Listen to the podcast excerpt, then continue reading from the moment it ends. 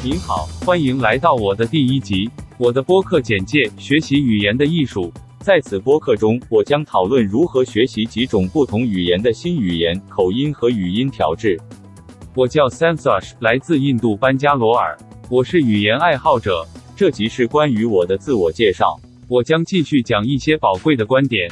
我的语言学习故事，我讲十一种语言，包括六种印度语言和五种外语，例如基本的中文、日文、德语、僧伽罗语和印尼语。我仍在学习语言。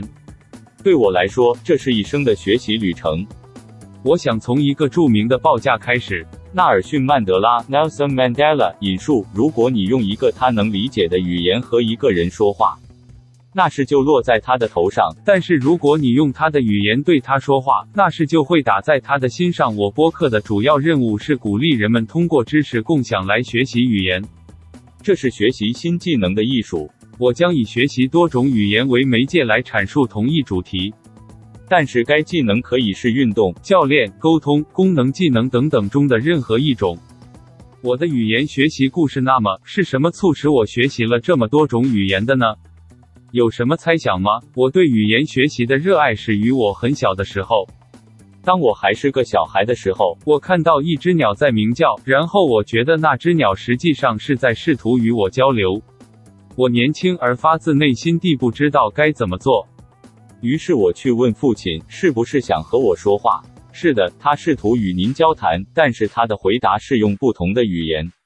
然后我想象自己会和许多鸟一起飞翔，而没有任何国籍或文化约束。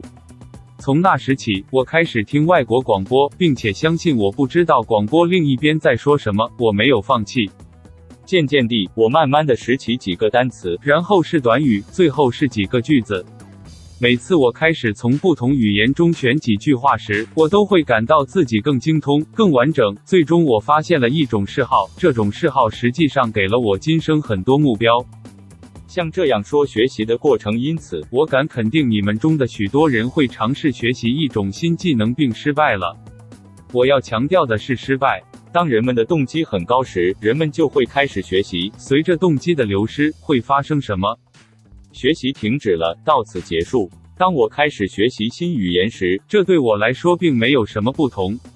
学习新语言需要每次都从头开始。您必须学习字母，然后将它们组合成单词，然后将单词组合成短语，然后说出句子并形象化和发声您正在学习的单词。想象一下它代表的图像，然后最终您可以进行交流。语言学习给我带来的最大礼物是成就。人与人之间的联系，弥合了两种文化地区之间的鸿沟，并在我所从事的工作中致力于提高多样性和包容性。我希望您能发现这种学习的主题艺术在我们的内心深处震撼，以便您选择合作以前从未做过的事情。谢谢您，继续关注我的下一集。